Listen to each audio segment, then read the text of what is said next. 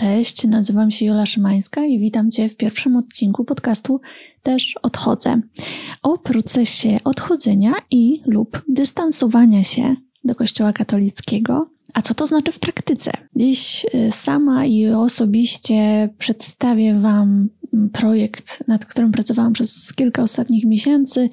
Jak będzie ten podcast wyglądał, na czym będzie się opierał, o co w nim chodzi, więc jeżeli macie ochotę w tym momencie zaprotestować i oburzyć się, że jak śmie ktoś tutaj uderzać w święty Kościół katolicki, no to może jednak przesłuchajcie do końca. A jeżeli potrzebujecie i szukacie wsparcia w tym temacie, no to się bardzo cieszę, bo właśnie dla Was to wszystko się dzieje.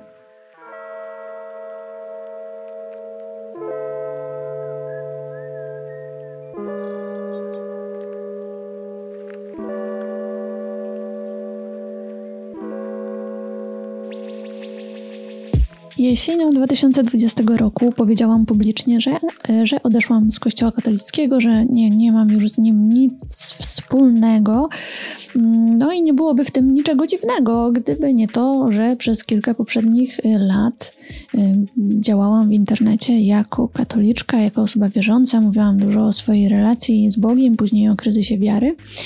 E, od 2019 roku nie mówiłam nic e, na ten temat, e, ale to właśnie wtedy podjęłam decyzję, że po prostu ja pas, cytując Katarzynę Nosowską. Odpuściłam sobie w ogóle wtedy ten temat. Było to wspaniałe doświadczenie mm, wolności, ulgi i tak dalej, i tak dalej, ale kiedy zdecydowałam się już powiedzieć o tym otwarcie, publicznie, żeby też wyczyścić atmosferę wokół siebie, no to nie było to lekkie, nie było to fajne i nie było to przyjemne aczkolwiek także wiązało się z kolejną ulgą. Przy okazji mojego takiego coming outu, jeśli mogę tak to określić, zaczęły się coming outować e, inne osoby.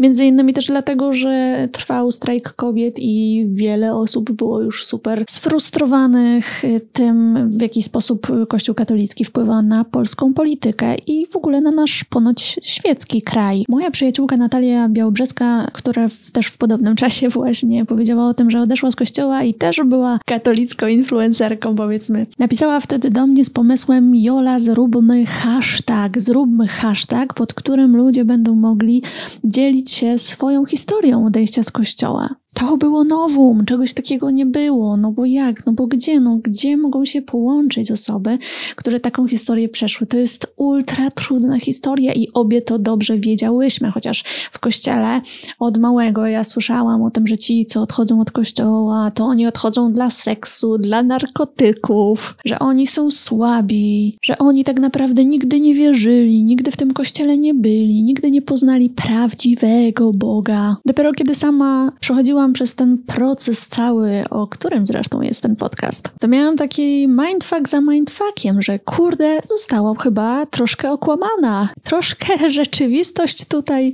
w kolejnym aspekcie y, narracji kościelnej nie przystoi do opowieści, która tak długo mi towarzyszyła i która wydawała się jakże spójna, prosta i logiczna. Natalia wymyśliła wtedy hashtag też odchodzę. Pod tym hashtagiem wiele osób zaczęło dzielić się swoimi historiami, swoimi emocjami, także swoimi traumami, ale równie szybko pod tym hashtagiem zaczęły pozycjonować się osoby, które hmm, sprzeciwiały się i zastanawiam się, czemu one się sprzeciwiały. Sprzeciwiały się dzieleniu historii osób, które szukają wsparcia w trudnej sytuacji życia. W sumie tak trzeba byłoby to określić, no ale to jest już pewnie spojrzenie z tej strony, która w ogóle to widzi, że to jest cierpienie, a nie pójście na łatwiznę, odejście z kościoła mam na myśli. Po prostu wiele osób zaczęło pisać o tym, że oni zostają, zostają w kościele, że kościół to jest najlepsze miejsce, że oni nie są tacy słabi, żeby odchodzić. No cóż, bolało mnie to wtedy bardzo, jak myślę w ogóle różne osoby, które zresztą już odpuściły sobie dzielenie się swoimi historiami pod tym hashtagiem, bo po co się spotykać z agresją katolików po raz 534, a może 5286, a może 53 423. No bo większość osób, które dystansują się i lub odchodzą z kościoła katolickiego mają to doświadczenie tych ocen, tego wykluczenia, tego osądu, tej jednoznaczności, tego wmawiania im ich nieświadomości, ich głupoty i naiwności i w ogóle tego, że zostali zmamieni przez ten zły świat. Ten hashtag oczywiście dalej istnieje, ale ja, ja wtedy zrozumiałam i chyba wszyscy wtedy zrozumieliśmy, że no, w naszym y, kraju, nawet na Instagramie, nawet pod hashtagiem. Nie da się zrobić takiej otwartej e, przestrzeni na rozmowę o odejściu z kościoła. Po prostu nie ma na to e, miejsca, dlatego że wiele osób odbiera to jako atak na nich personalny, te osoby, które się z kościołem utożsamiają. Nie ma takiej w ogóle otwartości na to, że ktoś może mieć inne doświadczenie, to nie znaczy, że jest idiotą. Prawdopodobnie ma też to przemyślane, a skoro mówi, że była to trudna decyzja, to to to była trudna decyzja. Warto wziąć pod uwagę słowa osoby, która dzieli się jakimś doświadczeniem, a takie podzielenie się naprawdę wymaga odwagi. A ponieważ w międzyczasie online zaczęły się przebijać także kolejne głosy twórczyń i twórców internetowych w tym temacie, bo kolejne osoby publiczne zaczynały mówić, że też odchodzą. A mi towarzyszyło takie poczucie, że okej, okay, opowiedziałam tę swoją historię, no przynajmniej w takiej części, w jakiej mogę ją opowiedzieć, w jakiej mogę się nią podzielić i jestem gotowa się podzielić, ale ja mam ten przywilej, że mogę korzystać z psychoterapii, że mam super wsparcie przyjaciół, znajomych, jestem w fajnym, dobrym środowisku, no nie jestem sama i tak dalej, i tak dalej. A dla takich osób, które są na początku tej drogi albo w trakcie, nie mają takich, takich możliwości jak ja, jest to dużo, dużo trudniejsze i one potrzebują po prostu realnego wsparcia, nie tylko mojej historii, ale po prostu jakiegoś konkretu, bo nie każdą z tych osób może być stać w tym momencie, żeby skorzystać z psychoterapii, czy żeby pójść na psychoterapię przez NFZ. No po prostu to wszystko sprawiło, że zaczynał we mnie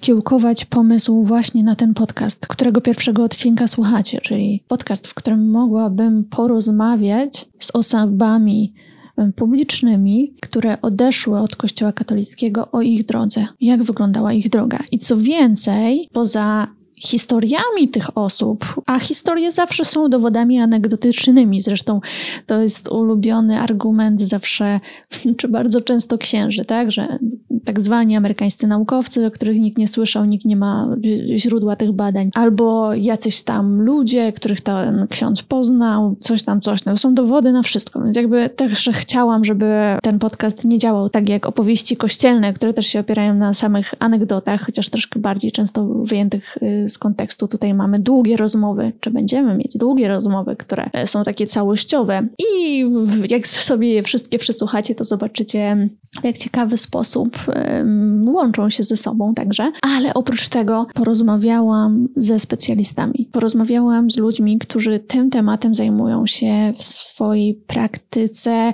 zajmują się naukowo, które na tym temacie zjadły zęby i które widzą go w szerszej perspektywie, w perspektywie danych i wiedzy naukowej. Porozmawiałam więc z psychoterapeutkami, z, z panią socjolożką, z panem historykiem psychologii, oczywiście z seksuolożką, jakby o różnych aspektach tego doświadczenia, dystansowania się i lub odchodzenia. No i właśnie. Na początku każdego podcastu, mówiąc o nim, mówię, że jest to podcast o procesie dystansowania się i lub odchodzenia z Kościoła katolickiego. I teraz jeszcze kilka słów o tym opisie. Po pierwsze, to jest podcast o procesie. Podjęcie chyba każdej decyzji w życiu wymaga czegoś więcej niż ta decyzja, czyli wcześniej musieliśmy to przemyśleć, chyba że to jest taka decyzja o tak po prostu podjęta pod wpływem emocji. Ale zazwyczaj, jeżeli jest jakaś decyzja pod wpływem emocji podjęta, to coś się też wcześniej działo, że jednak do niej doszliśmy. Jeżeli chodzi o, nie wiem, rozstanie w związku, o zakończenie przyjaźni, o wszystko, co możemy w życiu stracić, z czego chcemy zrezygnować, nawet, nie wiem, odejście z pracy, to zawsze jest proces z jakiegoś powodu zaczyna się coś w nas zmieniać, z jakiegoś powodu zaczynamy pewne rzeczy widzieć inaczej. Po drugie, ten proces może nas prowadzić do różnych decyzji i ten proces zaczynający się od małych wątpliwości, od pytań, od tego, czy dostaniemy na nie odpowiedzi, jakie to będą odpowiedzi, czy może w ogóle ktoś zabroni nam się nad tym zastanawiać, może prowadzić do różnych y, rozwiązań, a w naszych y, rozmowach tu w podcaście będą pewnie przeważały mm, dwa: dystansowanie się i lub odejście. bo można się zdystansować do Kościoła katolickiego nie odchodząc, można się zdystansować i odejść. Można też oczywiście zostać i o tym także wspominamy bez jakichś ocen, bo ponieważ jest to proces, to on może mieć różny wynik. I najważniejsze według mnie w nim, najważniejsza jest droga i przebycie jej blisko siebie, tak słuchanie siebie też e, w tej drodze. Dopóki wierzymy w Boga, no to także słuchanie tego Boga. No pytanie, czym go, czego słuchaniem jest słuchanie Boga? Hmm, w sumie dobre pytanie. To, co chcę podkreślić i właśnie w tych wstępach będę podkreślać, to, że dystansowanie się i odchodzenie mogą, ale nie muszą um, nastąpić razem. I każdy z nas ma do tej swojej drogi prawo, jakaby ona nie była. Po trzecie, mowa tutaj będzie i jest o procesie dystansowania się i lub odchodzenia z Kościoła katolickiego. A to dlatego, że oczywiście, no, takie jest też moje doświadczenie. To doświadczenie znam y, bardzo głęboko i na nim mi najbardziej zależało. Właśnie też dlatego, że jest najbardziej powszechnym doświadczeniem i bardzo też specyficznym doświadczeniem. Mm, na pewno można sobie słuchać tego podcastu w kontekście, nie wiem, odchodzenia, dystansowania się wobec różnych wartości, wobec różnych wartości, wobec różnych środowisk, wobec różnych e, religii, związków wyznaniowych, e, wyznań. Ale w Polsce Kościół katolicki ma szczególne znaczenie, szczególną, chce spełniać i spełnia rolę, e, ma szczególną pozycję i to właśnie dlatego o odchodzeniu od niego, bo odejście od Kościoła katolickiego, odchodzenie od Kościoła katolickiego w Polsce będzie innym odchodzeniem będzie się wiązało z troszkę czymś innym niż odejście pewnie z innego związku wyznaniowego. No to mi się wydaje oczywiste. Ja bardzo się cieszę, że istnieje też y, taki kanał jak Światusy o odchodzeniu od świadków Jehowy. Polecam Wam bardzo ten kanał. Na pewno jest tam wiele wątków, wiele mechanizmów, z którymi będziemy mieli do, do czynienia i tutaj. Powiedziałam więc, o czym będzie ten podcast, z kim będę rozmawiać jeszcze po co. Ten podcast y, ma jeden cel Celem tego podcastu e, jest wsparcie. Jest wsparcie osób w kryzysie, ponieważ odchodzenie czy dystansowanie się do wartości, w których zostaliśmy wychowani, które aktywnie wyznawaliśmy często, które bardzo mocno wpłynęły na to, jak widzimy świat, na to, jak byliśmy wychowywani, na to, jak dorastaliśmy, co słyszeliśmy o sobie, co słyszeliśmy o świecie, dystansowanie się do, się do tego, y, jeszcze raz sprawdzanie tego, układanie sobie tego w głowie na, na nowo, weryfikowanie tego, konfrontowanie się z tym na nowo jako dorosła osoba, bardzo często wiąże się z kryzysem. Ten kryzys może mieć różne natężenie. Często ten kryzys może także prowadzić do żałoby po różnych mm, naszych czy przekonaniach, po różnych stratach w naszym życiu. I o tym oczywiście także będziemy w podcaście rozmawiać. Jeżeli więc doświadczacie czegoś takiego, tak, takiego procesu, jeżeli macie go za sobą, jeżeli kiedyś w ogóle 100 lat temu e, go przechodziliście, to to jest podcast dla Was to, żebyście mieli możliwość zobaczenia tak mam nadzieję jak najmocniej, jak najgłębiej, że naprawdę nie jesteście sami, że wasze doświadczenie nie jest bez znaczenia, że macie i mieliście prawo do swoich trudnych emocji związanych z tym procesem dystansowania się i odchodzenia, że nie powinni byliście doświadczyć w związku z tym przemocy psychicznej, jakiejkolwiek, osądu, że zasługiwaliście na szacunek i na akceptację po prostu, że zasługujecie na szacunek i na akceptację, że macie prawo do takiej decyzji, do takiej drogi. W ogóle do drogi macie prawo, mamy prawo do drogi. Podkreślmy to. Takim dodatkowym, nie wiem czy celem, ale Czułabym się zaszczycona, gdyby było to jakimś małym, dodatkowym efektem, gdyby także tego podcastu słuchały osoby związane z Kościołem, identyfikujące się z Kościołem katolickim, nie wiem, wierzące i tak dalej, i żeby po prostu wysłuchały osób, które odeszły. Nie, to wy nie musicie odchodzić. Nie, nie musicie też odchodzić. Możecie iść tam, gdzie chcecie, naprawdę. Ale wiem, że na pewno świat byłby dużo, dużo lepszy, gdybyśmy się czasem słuchali, zamiast siebie osądzać, zamiast siebie wyzywać, zamiast osoby w takim kryzysie, w takiej trudnej sytuacji jeszcze bardziej wykluczać, jakoś związywać jej ręce i mówić, że nie powinna pytać, nie powinna szukać, powinna zaufać. I w ogóle, no, myślę sobie tak, że Kościół katolicki w Polsce bardzo dużo mówi, że ja, ja wszędzie słyszę, już nie będąc w kościele prawie dwa lata, ja wszędzie słyszę, co mówią wszyscy księża, co, że po prostu to, to, to wszędzie. Wszyscy słuchają tego. Nie wiem, dziennikarze cytują. Wiecie, w świeckich redakcjach, no po prostu wchodzisz na portal informacyjny świecki i widzisz, co ten ksiądz powiedział i co tamten ksiądz powiedział, i co jeszcze tamten ksiądz powiedział, a, a co ta osoba utożsamiona z kościołem e, powiedziała, a co ta powiedziała. Jakby ja, ja, ja już to wszystko wiem, to wszystko słyszymy. Wszyscy to słyszą, wszyscy słuchają, wszyscy są ciekawi. A moim takim małym marzeniem jest, żeby czasem osoby, mm, które są słuchane, których perspektywa jest przedstawiana szeroko w mediach, czasem posłuchały kogoś, kto nie chce im nic zabrać, kto, kto tylko chce mieć prawo także do swojego doświadczenia, do nieinfantylizowania tego doświadczenia, do niewyśmiewania tego doświadczenia, tylko i wyłącznie do po prostu przyjęcia rzeczywistości takiej, jaka jest i do szacunku. Tworząc ten podcast, y, słuchałam sobie takiej fajnej, ciekawej rozmowy z osobą znaną, która mówiła o tym, że jako dorosła osoba nawróciła się, no, nawróciła się na katolicyzm i wróciła jakby mm, do kościoła po wielu latach poza nim. I y, ta osoba powiedziała o tym, że no, bo teraz wszyscy odchodzą, to ja idę w drugą stronę. I to wszyscy odchodzą. I to w jaki sposób ta osoba o tym mówiła trochę brzmiało jak taka moda na odchodzenie z kościoła. Ja wiem, że to jest taki sposób e, mówienia o odchodzeniu z kościoła, który jest niezwykle atrakcyjny znowu, no retorycznie, dlatego że infantylizuje oczywiście te decyzje o odejściu, cały ten bardzo trudny proces łączący się z żałobą, bardzo często łączący się z bardzo trudnymi doświadczeniami, łączące się często z przemocą psychiczną. Takie złożenie tego do właśnie mody na odchodzenie z kościoła, tak jakby to było takie proste, jakby to było takie społecznie akceptowalne, pochlebiane i tak dalej, no jest bardzo niesprawiedliwe. Szokujące było dla mnie to zdanie też z uwagi na to, że byłam w trakcie już montowania rozmów, które są bardzo trudne, które usłyszycie w tym podcaście, więc aż mnie to wybiło w ogóle, że jak co, jak, jak to, jak moda,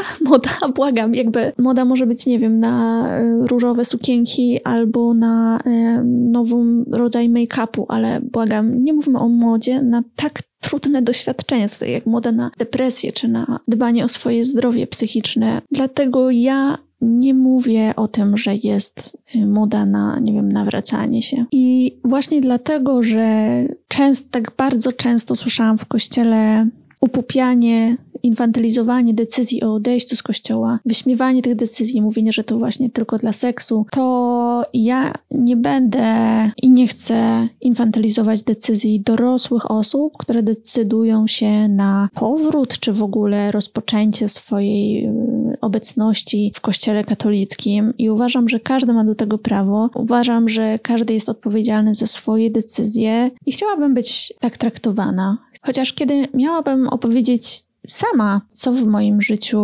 było rzeczywiście związane z wygodą czy komfortem, no to, ale znowu, to jest tylko i wyłącznie moje doświadczenie mojego życia. Ktoś może mieć kompletnie inne, ale paradoksalnie było tak, że dla mnie nie odejście, ale pozostanie w kościele byłoby prostsze.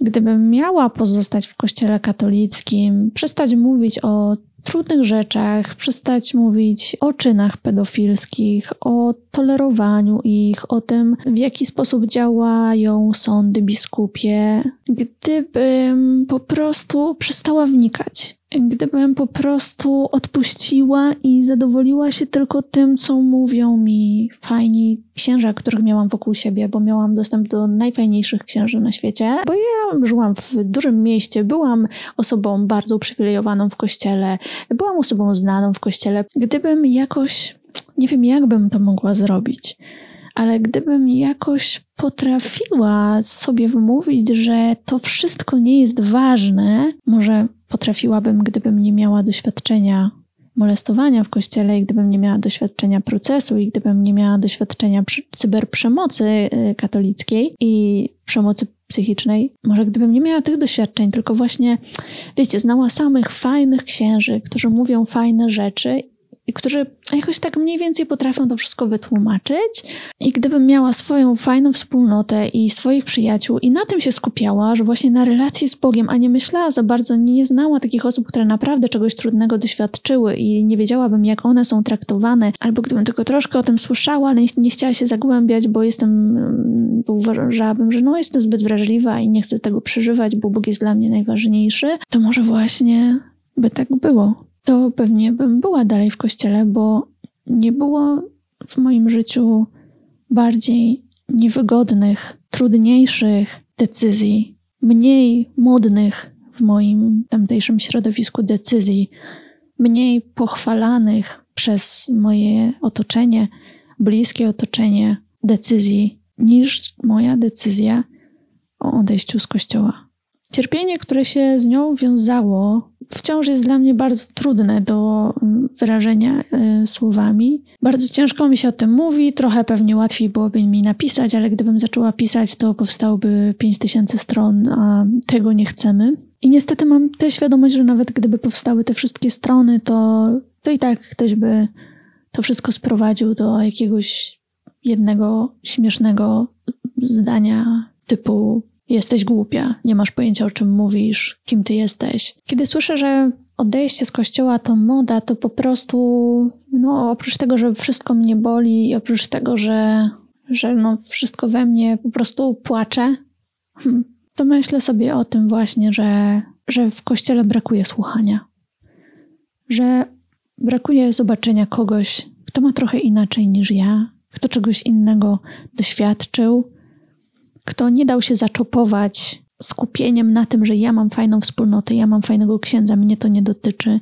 Cieszę się, że nie dotyczy cię cierpienie. Cieszę się, że nie dotyczy cię cierpienie odchodzenia z kościoła, który był Twoim domem. Cieszę się, że nikt Cię z tego domu nigdy nie wyrzucił. Cieszę się, że nikt Cię nigdy nie wykluczył. Cieszę się, że było dla Ciebie miejsce. Cieszę się, że nikt Cię tak bardzo nie zranił i cieszę się niesamowicie i mówię to absolutnie szczerze. Cieszę się ogromnie, że większość osób nie doświadczyła w Kościele katolickim procesu biskupiego, przemocy seksualnej, ale już mniej. Cieszę się, kiedy słyszę, że większość katolików jest w stanie obejrzeć film Sekielskich i powiedzieć, nie zgadzam się na to i że to im wystarcza, tylko cicho powiedzieć, trzymając się nadziei, że to przecież wyjątki, że wielu katolikom wystarczy, kiedy powiedzą, że tego nie pochwalają i to im wystarcza. Nie pochwalają wykorzystywania seksualnego dzieci, dorosłych i to im wystarcza. Nie pochwalają przestępstw seksualnych i przenoszenia księży i tego, jak bardzo mm, systemowo oni są ukrywani i bronieni przy, przez tę narrację, przez innych księży, przez różne e, osoby wierzące. Nie pochwalają tego, ale kiedy słyszą na przykład o, już powiem ten, ten główny przykład, o osobach LGBT, to nie wystarczy im powiedzieć, że nie wiem, nie, nie pochwalają tego. Oni muszą to potępiać tak wyraźnie. I chyba ta niekonsekwencja jest dla mnie taka super obrazowa, że kiedy chodzi, wiecie, o wykorzystywanie seksualne dzieci, wielu osobom w kościele wystarczy, jeśli powiedzą: Ja tego nie pochwalam. Nie, no, oczywiście, że tego nie pochwalam, ale kiedy słyszą o seksie, czy o, nawet o seksie, o czym my mówimy, o związku, o miłości dwóch osób tej samej płci, dorosłych osób, które obie się nawzajem kochają, nie robią sobie krzywdy ani nikomu innemu, to im już nie wystarczy powiedzieć, że no nie pochwalam tego, ale coś tam. Oni czują jakąś ogromną potrzebę, która potwierdzi może ich przynależność do organizacji, ich prawilność, tak, bo tak pojęta jest ona w kościele. Oni muszą wykrzyczeć niezgodę, oni muszą wykrzyczeć, że to potępiają, że to jest złe. I powiedzcie mi, jak to jest? Szczególnie to jest pytanie do osób, które są w kościele. Jakby wiem, że nie wszyscy z Was tak się zachowują, ale ciężko mi znaleźć osobę, która odeszła z kościoła i która w jakiś mniejszy czy większy sposób tego nie doświadczyła, więc to jest trochę wszystko dla mnie o tym, że nie wszyscy katolicy coś tam robią, nie wszyscy katolicy, ale jakoś dziwnym trafem prawie wszyscy odchodzący z kościoła tego doświadczają. Osoby LGBT oczywiście w najbardziej hardkorowym wymiarze w tym momencie w Polsce, ale nie tylko one, bo nawet osoby, które nawet za bardzo nie mówią o tym swoim odejściu, jakoś też e, się nie autują z tym odejściem z kościoła, które są w heteronormatywnych związkach i wszystko z zewnątrz po prostu nie, nie, nie, nie rzuca się tak bardzo w oczy, to nawet one, one mówią o doświadczeniu wykluczenia, oceny. No, hmm. Ja chyba dlatego nie mogłam zostać w kościele, że nie bazowałam tylko na swoich wrażeniach, na czyichś e, pasujących mi relacjach, tylko doświadczyłam tego na, właśnie, na własnej skórze, jak działa ten system. Plus, no, poznałam także wiele historii innych osób, bo mówiąc o tym publicznie, także dochodziły do mnie różne historie różnych osób po prostu, więc nie miałam poczucia, że to jest tylko moja wyjęta z kontekstu e, historia. Doświadczyłam tego, jak wielu osobom, tym fajnym e, z kościoła, kiedy tylko nawet powiedziałam o swoim mm, doświadczeniu i o tym, że przetrwałam przemoc e, seksualną w kościele, jak te fajne osoby po prostu potrafiły mnie ocenić na tej podstawie i to mnie, a nie księdza, który dopuścił się przemocy kiedy się skonfrontuje te różne opowieści i narracje z takim właśnie życiem i z tym, jak to wygląda w praktyce, to ciężko już spojrzeć i widzieć to wszystko inaczej. I ja bardzo, bardzo, bardzo szanuję i cenię y, głosy osób, które widzą, nazywają y, nie wypierają właśnie tej praktyki i mają jej świadomość, które także działają jako katolicy, wspierając osoby w takich kryzysowych, w różnych kryzysowych y, sytuacjach y, wykluczenia. I wiem, że też takie osoby są, ale są to jednostki. Jest tych osób bardzo, bardzo niewiele. Ponoszą za to także bardzo duży koszt, one, bo one także są, no, nie spoty spotykają się często z nieprzyjemnymi reakcjami i nie wiem, z różnymi także wykluczeniami. Chociaż same pozostają w kościele, no to pomagając, nie wiem, osobom, które były wykorzystywane seksualnie, które są no, w jakikolwiek sposób odstają od tego świętego wzorca, który jest zupełnie nierealny i ja, w której ja akurat kompletnie nie wierzę. Będzie w tym podcaście dużo o zdrowiu psychicznym z uwagi na to, że bardzo dużą część naszego zdrowia psychicznego przez wiele pokoleń zajmował się właśnie Kościół katolicki, czyli wszystkimi uczuciami, jak się czujesz, jak, jakie poczucie, e, jak się czujesz pod spowiedzi, jak się czujesz przed spowiedzią, jak odejdziesz z Kościoła, to się będziesz czuł tak, a teraz się czujesz tak. Te wszystkie jakby emocjonalne doświadczenia nasze często są po prostu wykorzystywane, także właśnie w narracji katolickiej. Mm, jeżeli to jest na, na jakimś tam poziomie, na którym my się godzimy, jako dorośli ludzie się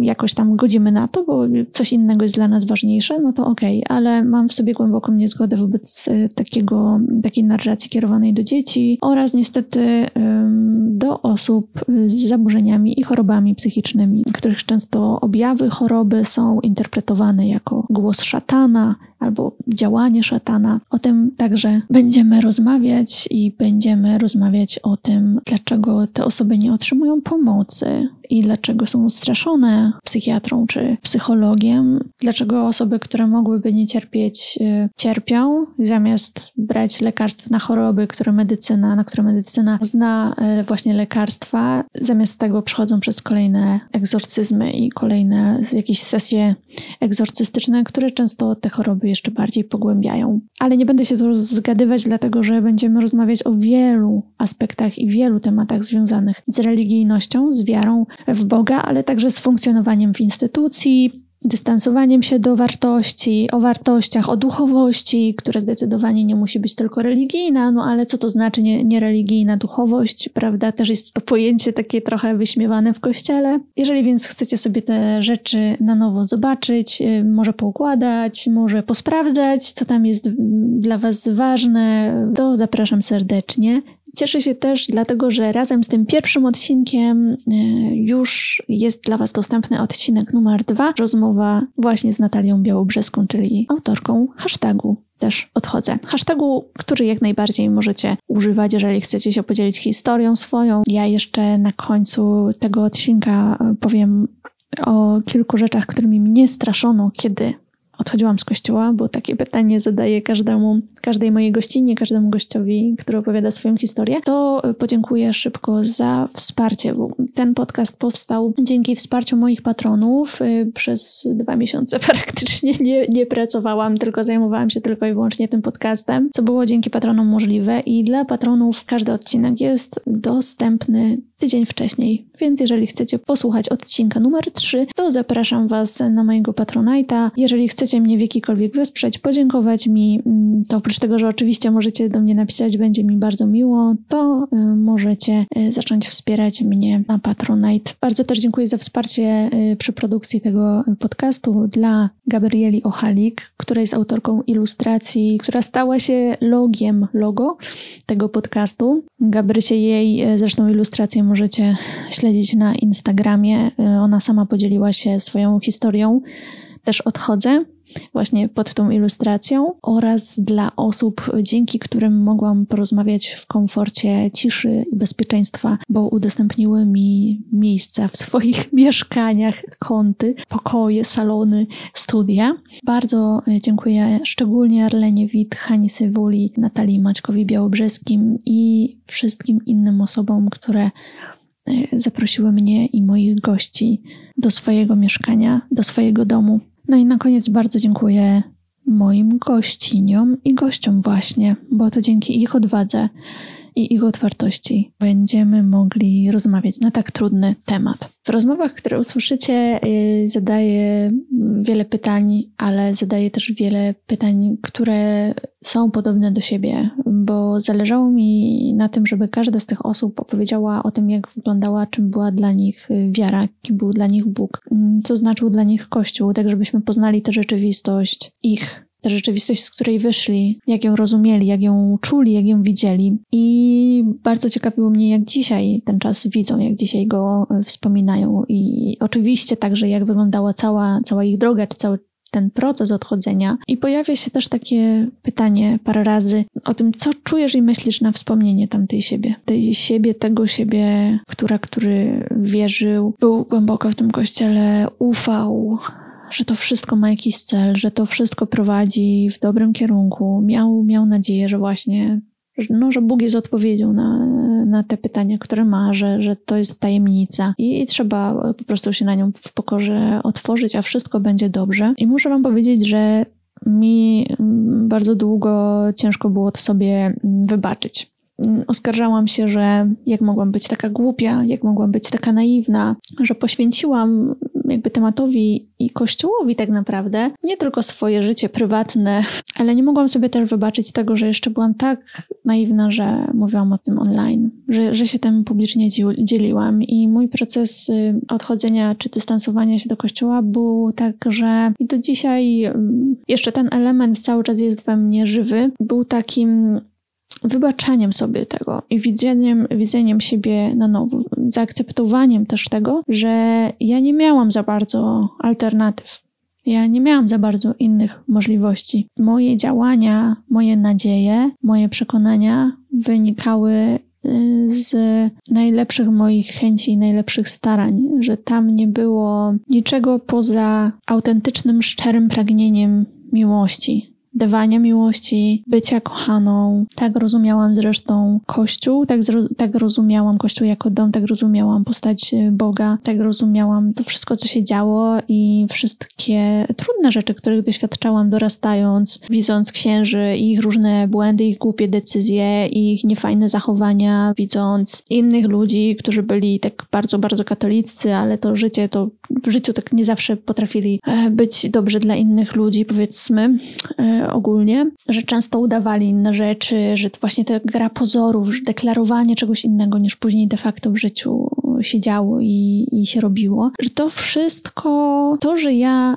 potrafiłam wybaczać, to, że ja potrafiłam po prostu nie skupiać się tylko jacy są inni, tylko patrzeć na siebie, to naprawdę wynikało z najlepszych intencji. Ja nie wychowałam się w środowisku, w którym byłaby jakaś wielka świadomość zdrowia psychicznego, e, wielka świadomość nauki, wielka świadomość, nie wiem, w ogóle wszystkiego. Mm, ja w ogóle jak dorastałam, to starałam się zrozumieć, starałam się zrozumieć, na czym polega świat, jak działa świat. Zresztą nawet mam takie poczucie głębokie, że poszłam na studia takie, a nie inne, bo studiowałam prawo, żeby właśnie zrozumieć, bo czułam się bardzo, że jest wszystko zagrażające, że wszystko jest niebezpieczne i że ja chcę po prostu zrozumieć, o co chodzi, żeby nie utonąć w tym świecie i żeby, żeby wiedzieć, na czym stoję, jak to wszystko działa. Od małego bardzo chciałam zrozumieć, od małego bardzo chciałam się nie bać. Chciałam kochać, to, że byłam pewna, że ta prawda jest w kościele, a to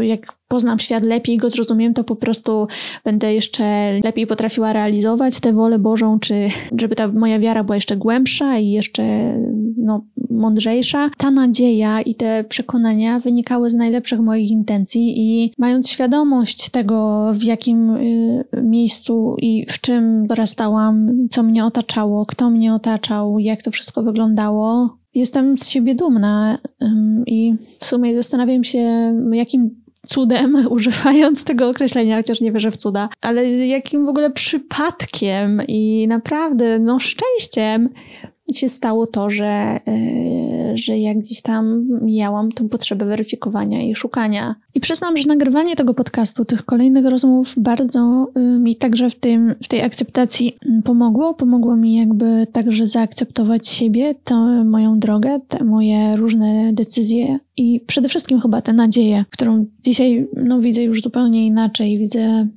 też jako wyraz jakiegoś cierpienia mojego. O, zresztą nie chcę też tego upraszać do jednego słowa, bo znowu mm, to jest zbyt trudne i zbyt, zbyt skomplikowane. Ja po prostu współczuję sobie sprzed e, lat. Współczuję wielu rzeczy, których doświadczyłam. Zastanawiałam się, jak to zobrazować, żeby tak na przykładzie też pokazać bo nie jestem w stanie opowiedzieć całej historii swojego życia i nawet nie chcę, ale kiedy już działałam online i miałam właśnie swojego YouTube'a, to były początki YouTube'a i zaczynałam nagrywać swoje własne jakieś odcinki właśnie o wierze czy coś tam, to nagrałam taki filmik, który no z dzisiejszej perspektywy mojej jest e, super cringe'owy i jest ukryty i w ogóle no jest jednym z tych filmików, do których nie chcę wracać, ale mówię tam kilka rzeczy, co bym robiła, gdy gdybym nie była wierząca? Hmm, chyba tak, że co, co bym robiła, gdybym nie była wierząca? Ogólnie starałam się w nim wymienić rzeczy, których nie robię ze względu na wiarę, no i zastanowić się, dlaczego ich nie robię, no i pewnie tam puenta była taka, że no, nie robię ich, bo tak bardzo kocham Boga, bo Bóg jest dla mnie ważniejszy niż jakieś tam rzeczy. No i wymieniam tam, że no, chodziłabym na jogę, sprzątałabym w niedzielę, a w niedzielę nie sprzątam, no bo jestem katoliczką, coś tam, coś tam. No jakby na tym poziomie e, rzeczy, których bym nie robiła. Chyba też powiedziałam, że może mieszk że mieszkałabym pewnie ze swoim chłopakiem przed ślubem. No to, to, takie, takie proste rzeczy po prostu, co bym robiła, gdybym nie była e, katoliczką. No i po publikacji tego filmu Przyjechałam kiedyś do mojego domu rodzinnego i usłyszałam od, y, od osoby, która y, była dla mnie takim dużym autorytetem, że ja myślę, że gdybyś nie była w kościele, to robiłabyś dużo gorsze rzeczy. I to był komentarz tej osoby do tego filmu. W sensie nie rozmawialiśmy o tym filmie, tylko po prostu, no, tak było, że, no, że różne osoby zresztą mi mówiły o tych moich filmach, co myślą, prawda? Niekoniecznie ja zaczynałam ten temat. I pamiętam swoje jakby te chwile i swoje takie myśli i uczucia wtedy. I pamiętam, że pomyślałam, po pierwsze, że ta osoba wie rzeczy, których ja nie wiem i których ja nie rozumiem, bo ona jest mądrzejsza i ona jest bliżej z Bogiem, więc na pewno ma rację. To, to jest w ogóle pewne. Druga rzecz, to pomyślałam sobie, że mm, pewnie jej chodzi o takie, nie wiem, złe rzeczy, jak, nie wiem, uprawianie seksu przed ślubem, albo, no bo co? Nie, nie mogłam, co by były te straszne, że, gorsze rzeczy, co by były te złe rzeczy? No jakbym już ćwiczyła jogę i mogłabym w, i robiłabym odkurzanie w niedzielę i mieszkałabym z chłopakiem, to co to są te jeszcze gorsze rzeczy, które bym robiła? I ja nie wiedziałam, coś, czułam, że pewnie coś seksualnego, no bo wtedy też jakby tak wierzyłam, że te wszystkie seksualne rzeczy są bardzo takie złe i otwieraniem się na demona są. No ale tak myślałam, no nie wiem, co bym, może, może ta osoba myśli, że nie wiem, uprawiałabym seks z różnymi osobami, e, nie wiem, naraz.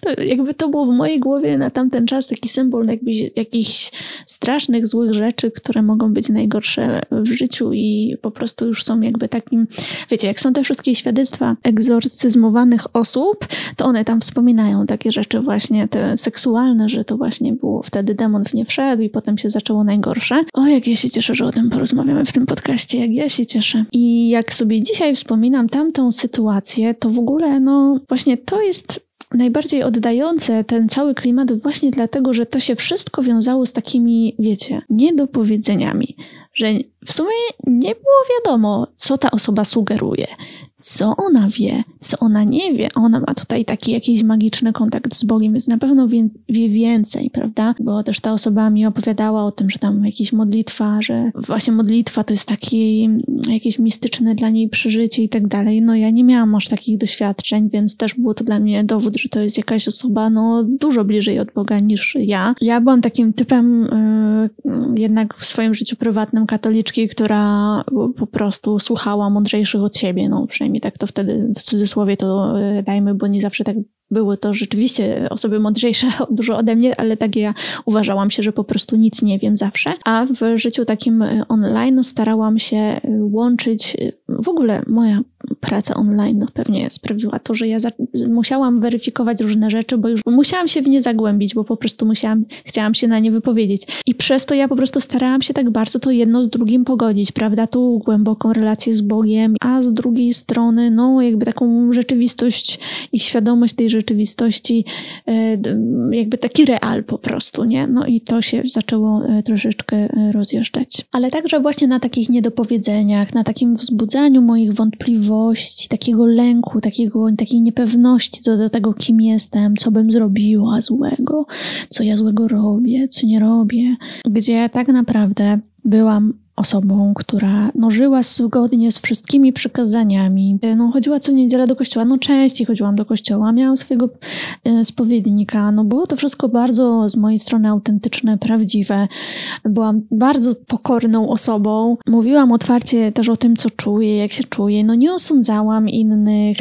Jak mnie ktoś wkurzył, to mnie wkurzył, no, ale strasznie czułam wtedy poczucie winy, że jestem właśnie takim złą osobą, że no naprawdę, no robiłam wszystko, co, co się dało. To wszystko było autentyczne wszystko było prawdziwe.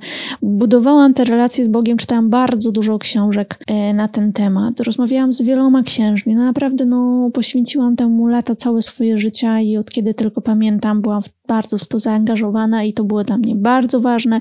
Wszystkie kurcze filmy, książki i rozmowy, które oglądałam, zawsze interpretowałam e, właśnie religijnie i też jeżeli chodzi właśnie o, o relacje z Bogiem. Kurde, czytałam poezję i zamiast myśleć o chłopaku, to często też to analizowałam właśnie w takiej kontekstu relacji z Bogiem, która właśnie powinna być pełna miłości, tej czystej miłości, prawdziwej, czystej miłości. No, ten nie do powiedzenia e, dzisiaj widzę jako taki, taki też rodzaj bardzo nieuczciwej komunikacji, która bardzo na mnie wpływała, ponieważ ciągle czułam, że właśnie jest ta tajemnica, która jest tak blisko, ale której ja nie potrafię odkryć, a inne osoby ją znają, więc one mi powiedzą, jak, co powinnam i ja będę na oślep szła, trochę ignorując jakby otaczającą mnie rzeczywistość albo nie przywiązując do niej jakby całkowitej uwagi, bo to nie ona jest najważniejsza, bo ja powinnam żyć w świecie duchowym, a ten, prawda, świat materialny trochę fałszuje mi tą rzeczywistość duchową, której ja do, do, po której chodzę troszkę jak po omacku i będę się słuchać mądrzejszych. Trochę jak właśnie taka, jakbym była osobą niewidomą, której ktoś inny tłumaczy, co tutaj stoi, a co tam i żeby skręciła lepiej y, w prawo, a nie w lewo. No i tutaj dochodzę do kilku zagrożeń, które przedstawiam i o które pytam y, każdą i każdego, kto opowiedział mi w tym podcaście, opowiada mi w tym podcaście o swojej własnej historii pytam o zagrożenia, no o rzeczy, którym, przed którymi go przestrzegano, związane z odejściem z kościoła. Czyli jeżeli odejdziesz y, z kościoła, to coś tam, coś tam. Wypisałam sobie tych zagrożeń pięć. Pierwsze jest takie, że kościół to najpiękniejsze miejsce, to w nim są wspólnoty robiące dobro, takie prawdziwe dobro. Ja nie tylko to słyszałam, ale ja w to święcie wierzyłam, ponieważ y, w moim, byłam przekonana, że no, Kościół jest najpiękniejszym, najgłębszym, najwspanialszym miejscem i to jest miejsce miłości, po prostu to jest miejsce miłości Boga. Więc nie może być nic piękniejszego i nie może być nic ważniejszego i głębszego niż miłość Boga, która no, dla nas maluczkich nawet nie jest pojęta i nie jest zrozumiała i jest piękna i pełna i jej mogę doświadczyć tylko właśnie w tym swoim życiu duchowym, w swojej relacji z Bogiem i ta organizacja kościelna trochę jest dodatkiem i ona ma jakieś tam e, wady mniejsze i większe. Oczywiście trzeba o nich mówić głośno, ale mm, ta rzeczywistość duchowa jest właśnie tą niesamowitym doświadczeniem, którego bardzo nie chciałam tracić i co więcej, wierzyłam w to, że ja je utracę, że ono jest tylko w kościele, że właśnie, że to się nazywa relacja z Bogiem, że to jest właśnie też to uczucie spokoju, ukojenia i, i nadziei, które może dawać tylko Bóg. A co do wspólnot, y, no także żyłam w przekonaniu, że są to najbezpieczniejsze i najlepsze grupy też osób, które mnie zrozumieją, w których ja będę zrozumiana, w których właśnie nikt mnie nie wyśmieje, że jestem katoliczką. Też ciekawe jest to przekonanie, bo bazowało nie wiem na czym, trochę na swoich wyobrażeniach i pragnieniach, bo no ja, mi się osobiście akurat nie udało znaleźć nigdy takiej wspólnoty, ale chyba też bazowałam na, na moich przyjaźniach, ale Przyjaźnie to drugi punkt, drugie ostrzeżenie, bo właśnie też ostrzega się często, że no przecież to w kościele są najwspanialsi ludzie i tacy najprawdziwsi przyjaciele, taka prawdziwa, głęboka przyjaźń. Oczywiście też to słyszałam. Już chyba wiem, dlaczego tak się mówi, bo moim, mi się wydaje, że to trochę się, to ostrzeżenie opiera na tym, na takim przekonaniu, że prawdziwa, głęboka przyjaźń jest możliwa tylko wtedy i tylko wtedy, kiedy łączy Was na takim bardzo głębokim poziomie mm, jednomyślność co do mm, sensu, celu życia i tego, czy Bóg istnieje i że jest w Kościele katolickim przede wszystkim. I rzeczywiście, jeżeli jest się tam głęboko wierzącą osobą, to tak samo, jeżeli się ma jakiekolwiek inne, po prostu ważne dla nas wartości, to rzeczywiście najłatwiej się można zaprzyjaźnić z osobą, która ma po prostu podobne albo takie same przekonania jak my o świecie, o tym skąd się wziął świat i dokąd zmierzamy i kim jesteśmy, więc mm, na tym na pewno to daje jakąś bliskość. I ja dzisiaj także mam moi najbliżsi przyjaciele, co do zasady, no myślą podobnie, widzą podobnie świat. Po prostu to jest istotne i ważne. Mam też y, osoby, które mogłabym nazwać przyjaciółmi i ja, ja się czuję dobrze, kiedy te osoby tak nazywam, które są osobami wierzącymi, w sensie no, będącymi w kościele katolickim i są to osoby, którym ufam i myślę sobie, że po prostu łączy nas, może nie to przekonanie, czy Bóg istnieje, czy Kościół, w Kościele warto być, czy nie warto być, ale łączy nas jeszcze coś głębszego pod tym i może tak naprawdę w przyjaźni ważniejsze jest jeszcze coś głębszego, dużo niż to, a mianowicie podobna wrażliwość, czym jest wrażliwość, to jest pytanie za milion dolarów, ale ja myślę, że to jest pewna taka otwartość na drugiego człowieka, e, ciekawość go, akceptacja, no jakby takie, takie przyjmowanie, widzenie w ogóle drugiego człowieka. Więc taka zdolność, taka umiejętność i przy tym serdeczność to jest dla mnie wraż podobna wrażliwość. To, to, to jest na pewno coś, bez czego przyjaźni e, ja sobie nie wyobrażam. Więc dzisiaj to to jest ta e, wielka wartość, która mnie łączy z ludźmi, którymi się otaczam. Trzecie zagrożenie, e, które słyszałam wielokrotnie, to jest to, że poza kościołem nie będzie sakramentów, no a bez sakramentów nie da się żyć. I przyznam, że to była zawsze taka teza, której nigdy, nigdy nie miałam odwagi w ogóle w sobie jakby podważyć. Widziałam to jako jakąś świętość, że to przekonanie o tym, że sakramenty w kościele kościele są i że bez nich nie da się żyć, że co bez nich, to widziałam, że tak jest ważne dla wielu ludzi, że ja w ogóle nie, że to, że ja tego tak głęboko nie czuję, to jest po prostu moja, e, mój jakiś minus, moja niedojrzałość oczywiście, moja prymitywność, ale przyjmowałam to intelektu, po prostu na poziomie takim intelektualnym. Ja tego nigdy nie czułam, że nie wiem, bez komunii umrę. Nie czułam tego tak emocjonalnie, ale przyjmowałam to zupełnie tak jakby po prostu. I nie podważałam, bo wiedziałam, znając wyznanie wyznanie swoje i katechizm Kościoła katolickiego, że jest to po prostu podstawa, tak? Ufałam też Bogu, jeżeli On tak mówi, okej, okay, no to przyjmuję to i po prostu też przeżywałam. Oczywiście sakramenty były dla mnie bardzo ważnymi punktami, ale nigdy po prostu nie miałam takiego poczucia, że nie wiem, że jak nie, bez nich nie ma Boga. Więc nie było mi trudno zrezygnować z sakramentów, co było mi trudno przyznać sobie, że ja ich nie potrzebuję. Tak, to, to był chyba ten punkt, że takiego wow, ale w sumie naprawdę nic się nie dzieje, luz, wszystko jest ok.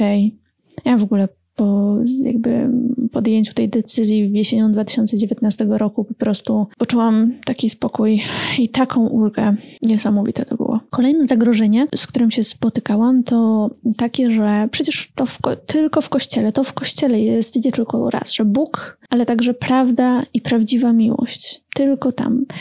No i to jest przekonanie, które zrobiło mi dużo. Yy, Mm, krzywdy.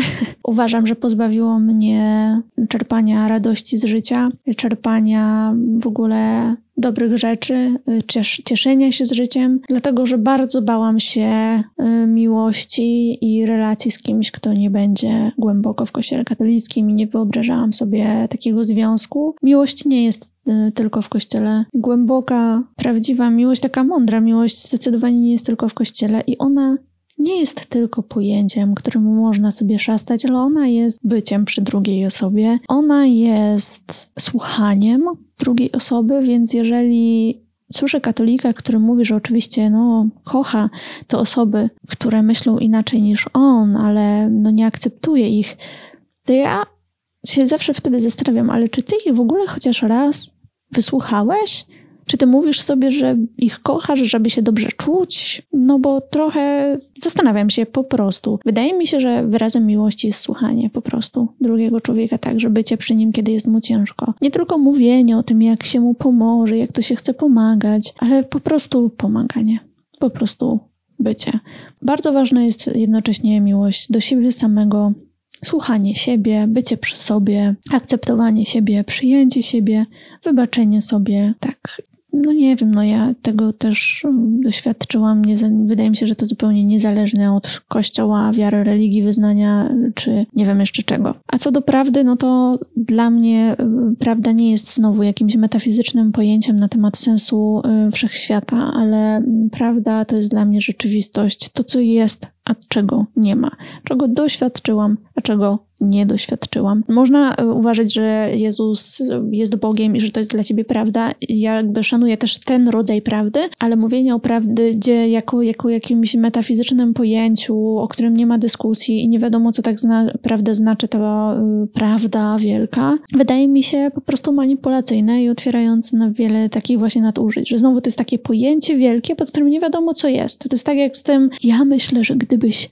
nie była w kościele, to byś robiła gorsze rzeczy. No i co to znaczy? I co to znaczy? I co to znaczy w konkrecie ta prawda? Jeżeli ktoś mówi, że dla niego prawda to jest właśnie to, że Jezus jest Bogiem, że Bóg istnieje, okej, okay, szanuję. To jest, to jest też konkret. To też jest jakby może rzeczywistość niematerialna, ale jakaś w twojej głowie i okej, okay, to jakby jest konkret. O, może konkret jest jeszcze lepszym słowem niż rzeczywistość. Ale prawda jako takie pojęcie sprawiające, że masz mi ufać i masz mi wierzyć, bo tylko ja wiem, jak to się przekłada i co to znaczy, no to już dla mnie jest troszkę zastanawiające i raczej e, nie szłabym tą drogą. Ale to jestem ja. Każdy podejmuje sobie własne decyzje i ponosi za nie mm, sam odpowiedzialność. A czy tylko w kościele jest Bóg? No to pytanie, na które sam sobie musi każdy odpowiedzieć, ale na pewno nie jest to dla mnie zagrożenie żadne i no ja uważam, że jeżeli Bóg jest, to mm, Kościół to jest mały pikuś dla Niego, a nie wszystko i on nie jest od niego zależny. No ale znowu, no to jestem tylko ja,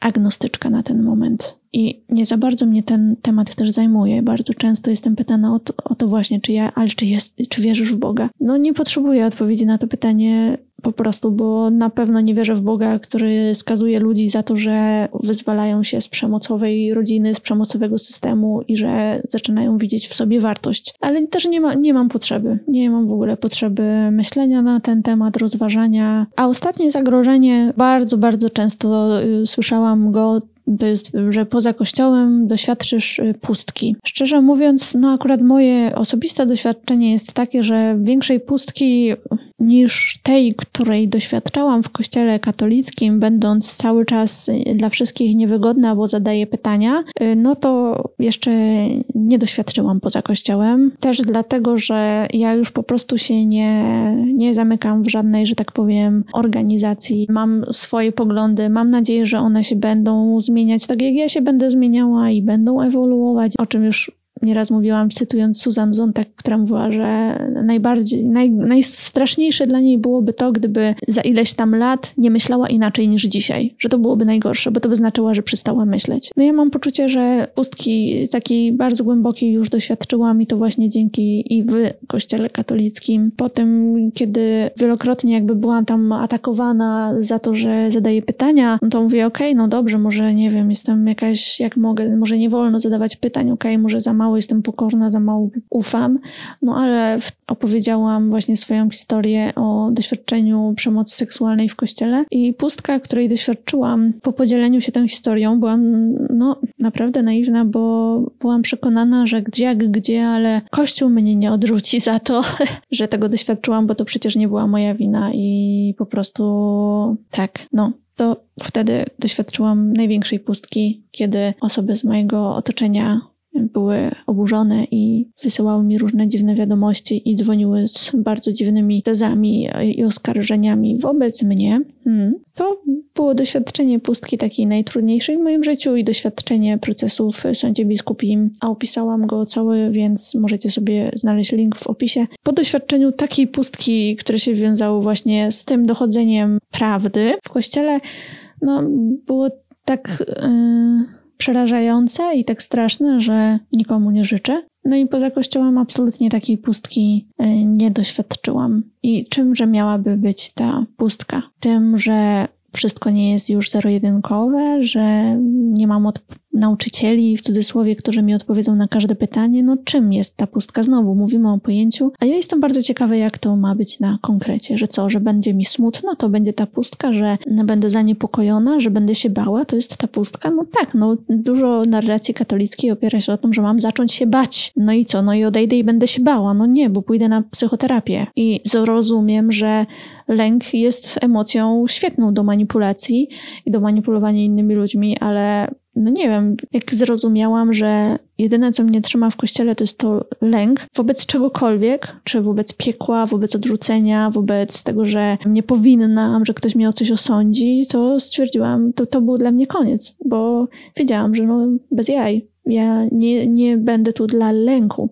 Nie będę tutaj z lęku. To nie jestem ja. W kolejnych rozmowach, które usłyszycie, dzielę się też różnymi tam historiami z mojego życia, więc jestem w nich obecna. Ale na ten moment to tyle. Dziękuję Wam za wysłuchanie tego odcinka i zapraszam na odcinek numer dwa, czyli rozmowę z Natalią Białobrzeską. Na koniec dwie ważne informacje. Pierwsza, jeżeli nie znasz mojej historii bycia w kościele i odejścia, a jesteś ciekawa, ciekawy, to polecam wywiad, którego udzieliłam Karolowi Paciorkowi e, w jego podcaście Imponderabilia. W opisie znajdziesz link, albo możesz wpisać Jola Szymańska Imponderabilia. Od razu ci wyskoczy. Druga rzecz, jak już może zauważyliście, pod tym podcastem e, na YouTubie i wszędzie, gdzie się da, jest zablokowana możliwość dodawania komentarzy oraz ocen poprzez dawanie łapek w górę czy w dół. A to dlatego, że rozmowy, które usłyszycie w tym podcaście, to rozmowy bardzo trudne, bardzo osobiste, bardzo intymne, a mi bardzo zależy na komforcie i bezpieczeństwie moich rozmówczyń i moich rozmówców, plus sam temat historii osób, które odeszły, ich prywatnych, osobistych doświadczeń moim zdaniem nie powinien podlegać ocenie, niezależnie od tego, czy to zdanie pozytywne, czy negatywne, czy neutralne. Wydaje mi się, że w tym temacie za dużo już komentowania, a zbyt mało rozmawiania z innymi i z samym sobą. Takiej wewnętrznej rozmowy wszystkim nam życzę. Pozdrawiam i do usłyszenia.